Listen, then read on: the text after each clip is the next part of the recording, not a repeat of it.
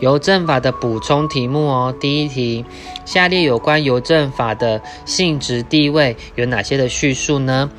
答案就是有，就邮务行政而言，居于特别法的地位哦。特别法，还有就是除国政邮、国际邮政事务外，概属于国内法的性质哦。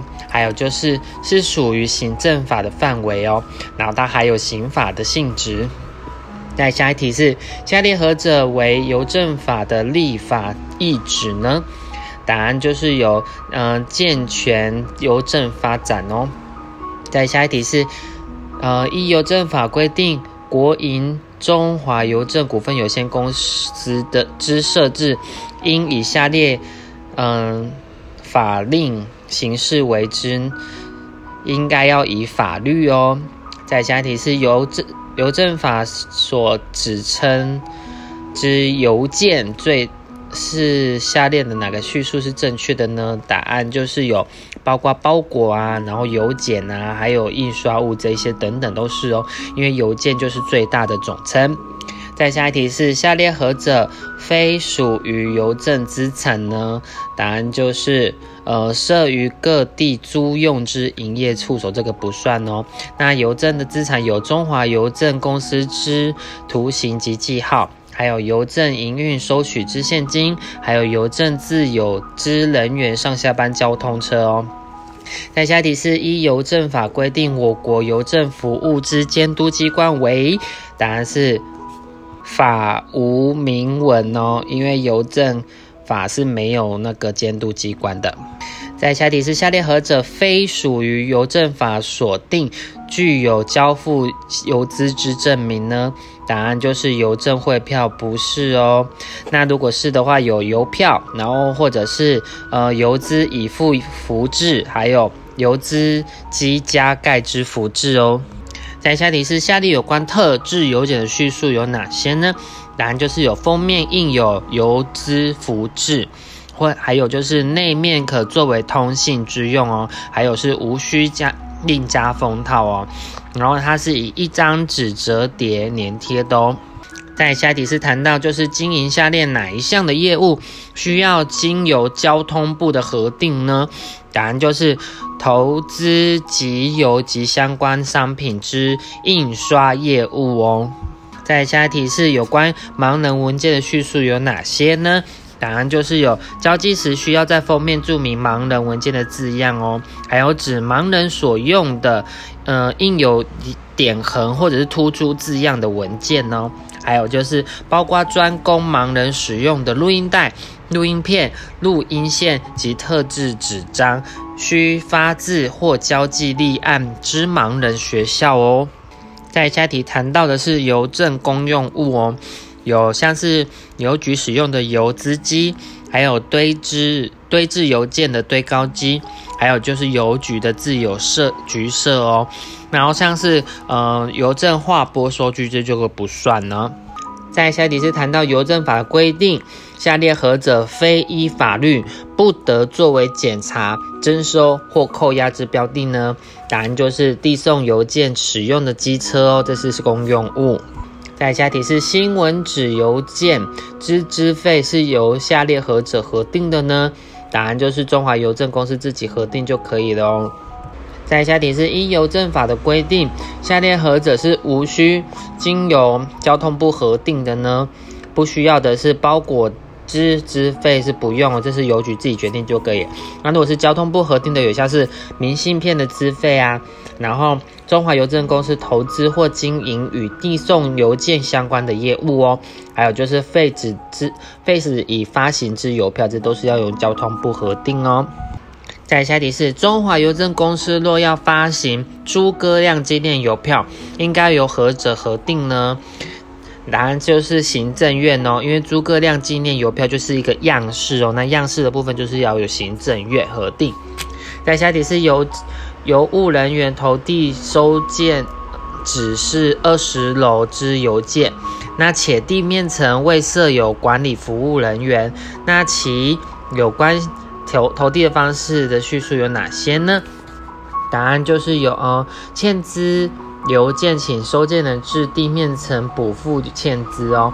还有就是呃挂号邮件请收件人至地面层领取哦。还有就是平常邮件投入受信设备即可哦。然后如果是像是不是地面层的话，就不需要到府投递，如果是到府投递就是错误的。再下一题是依邮政法规定，中华邮政公司免纳税的范围有哪些呢？答案就是有递送邮件使用的业务单据哦，还有经营递送业务邮件业务，还有就是呃供递送邮件使用的仓库哦。然后像是经交通部核定代售商品单，就是就不算，因为是代售的。再下一题是邮政，嗯，邮件经邮局收收寄后。有事实足认证内装之物为邮政禁忌物品时，中华邮政公司之处置方式的叙述有哪些呢？答案就是由呃经寄件人或收件的同意后得开拆查验哦。还有就是开拆查验后如属禁忌物品得拒绝递送。还有就是开拆查验后应予验弃之证明哦。再下题是有关邮政法的用词定义有哪些呢？答案就是有，嗯，邮件封面印有邮票符字，由中华邮政公司发行者为特制邮件哦。还有就是包裹是指小包以外交寄特定人或特定地址之物品哦。还有就是基础邮资经，呃，是指经主管机关核定实施之信函。第一级具。重量资费，在下题是含有邮票符志之特制邮件，下列何者，嗯，是由行政院核定的呢？答案就是有样式、图案跟价格哦，那规格就不是哦。在下一题是依邮政法规定，寄件人或收件人于下列何种期间曾向中华邮政公司查询，呃，邮件者，已。已经就是请求补偿论了呢？答案就是有，呃，自邮件交寄之日起六个月内哦。在下题是有关邮政法的用词定义有哪些呢？答案就是有，呃，函件是指。呃，信函、明信片、邮件、印刷物、盲人文件、小包的总称哦。还有就是信函指的指交寄特定人或特定地址以传达信息之文件，但不包括明信片、邮件、印刷物、盲人文件哦。还有就是印刷物指的是新闻纸、杂志、书籍、行录等印刷文件哦。在下题是小明现年九岁，那某日至台北邮局交寄挂号信函一件，并询问呃简易人寿保险种类，请问小明的行为之法律效力为何呢？答案就是全部有效哦。在下题是依邮政法规定，关于各类邮件事务，国际邮政公约或协定有规定者，其依其规定。但其规定与邮政法抵触，除国国际邮件事务外，适用邮政法之规定。依此，对于国际邮物之外，优先适用邮政法之规定，是属何种法律地位呢？答案就是特别法哦。在下题是信函、明信片及其他具有通信性质文件资费。之定定程序，下列叙述何者正确呢？答案就是中华邮政公司拟定报请交通部核定哦。在下题是依邮政法的规定哦，下列哪一些是排除作为检查、征收或扣押之标的呢？答案就是有邮政款项，还有邮件，还有邮政资产哦。那下次业务单据就不是哦，它是可以被检查、扣押的及征收。在下题是民众交际之小包，依邮政法的规定，其资费的定定何者正确呢？答案是由中华邮政公司自行定定就可以喽。在下一题是依邮政法的规定，民营业者与中华邮政公司之间的商业行为，下列叙述有哪些呢？答案就是有，嗯，受委托者得以。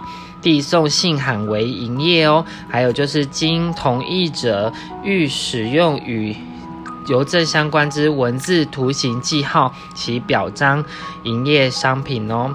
还有就是运送业者得附送与货物有关的通知哦，是通知。再下一题是，呃，关于中华邮政公司废纸邮票之规定的叙述何者正确呢？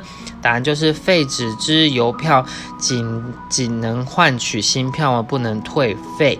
再下一题是，依邮政法的规定，污损之邮票的是是会变怎样呢？就是失其效用哦，污损就失其效用了。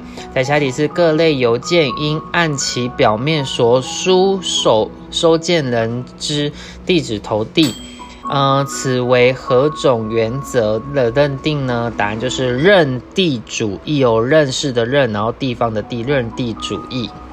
再下一题是邮件无法投递，啊，应退还寄件人无法退还的时候，由中华邮政公司作何处理呢？答案就是招领揭示哦。再下下题是收件人间发生争议，声明对其邮件之收受已提起诉讼时，中华邮政公司应做如何的处置呢？答案就是一确定判决投递哦。再下题是邮政法规定。未确认何人之真伪，得请出其出示必要之证明呢？答案就是收件人哦。再下一题是明信片及特制邮件上表示之何种花纹有污损的时候失其效用呢？答案就是价格哦。再下一题就是有关于派员进入违反邮政法场所实习实施检查之规定。下列何者有叙述哪些是对的呢？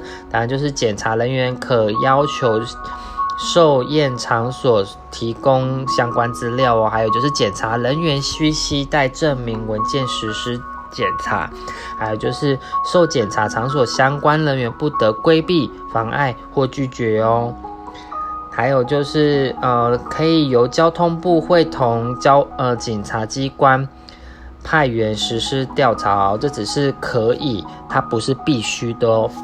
再下一题是：依邮政法规定，下列何种情形交寄人不得请求补偿呢？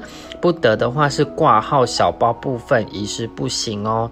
那如果可以的，有像是包裹部分被窃，还有就是快捷邮件一一部遗失，还有就是报纸邮件一部被窃。那如果是挂号小包的部分的话，它不是部分是全部的话，就是可以补偿哦。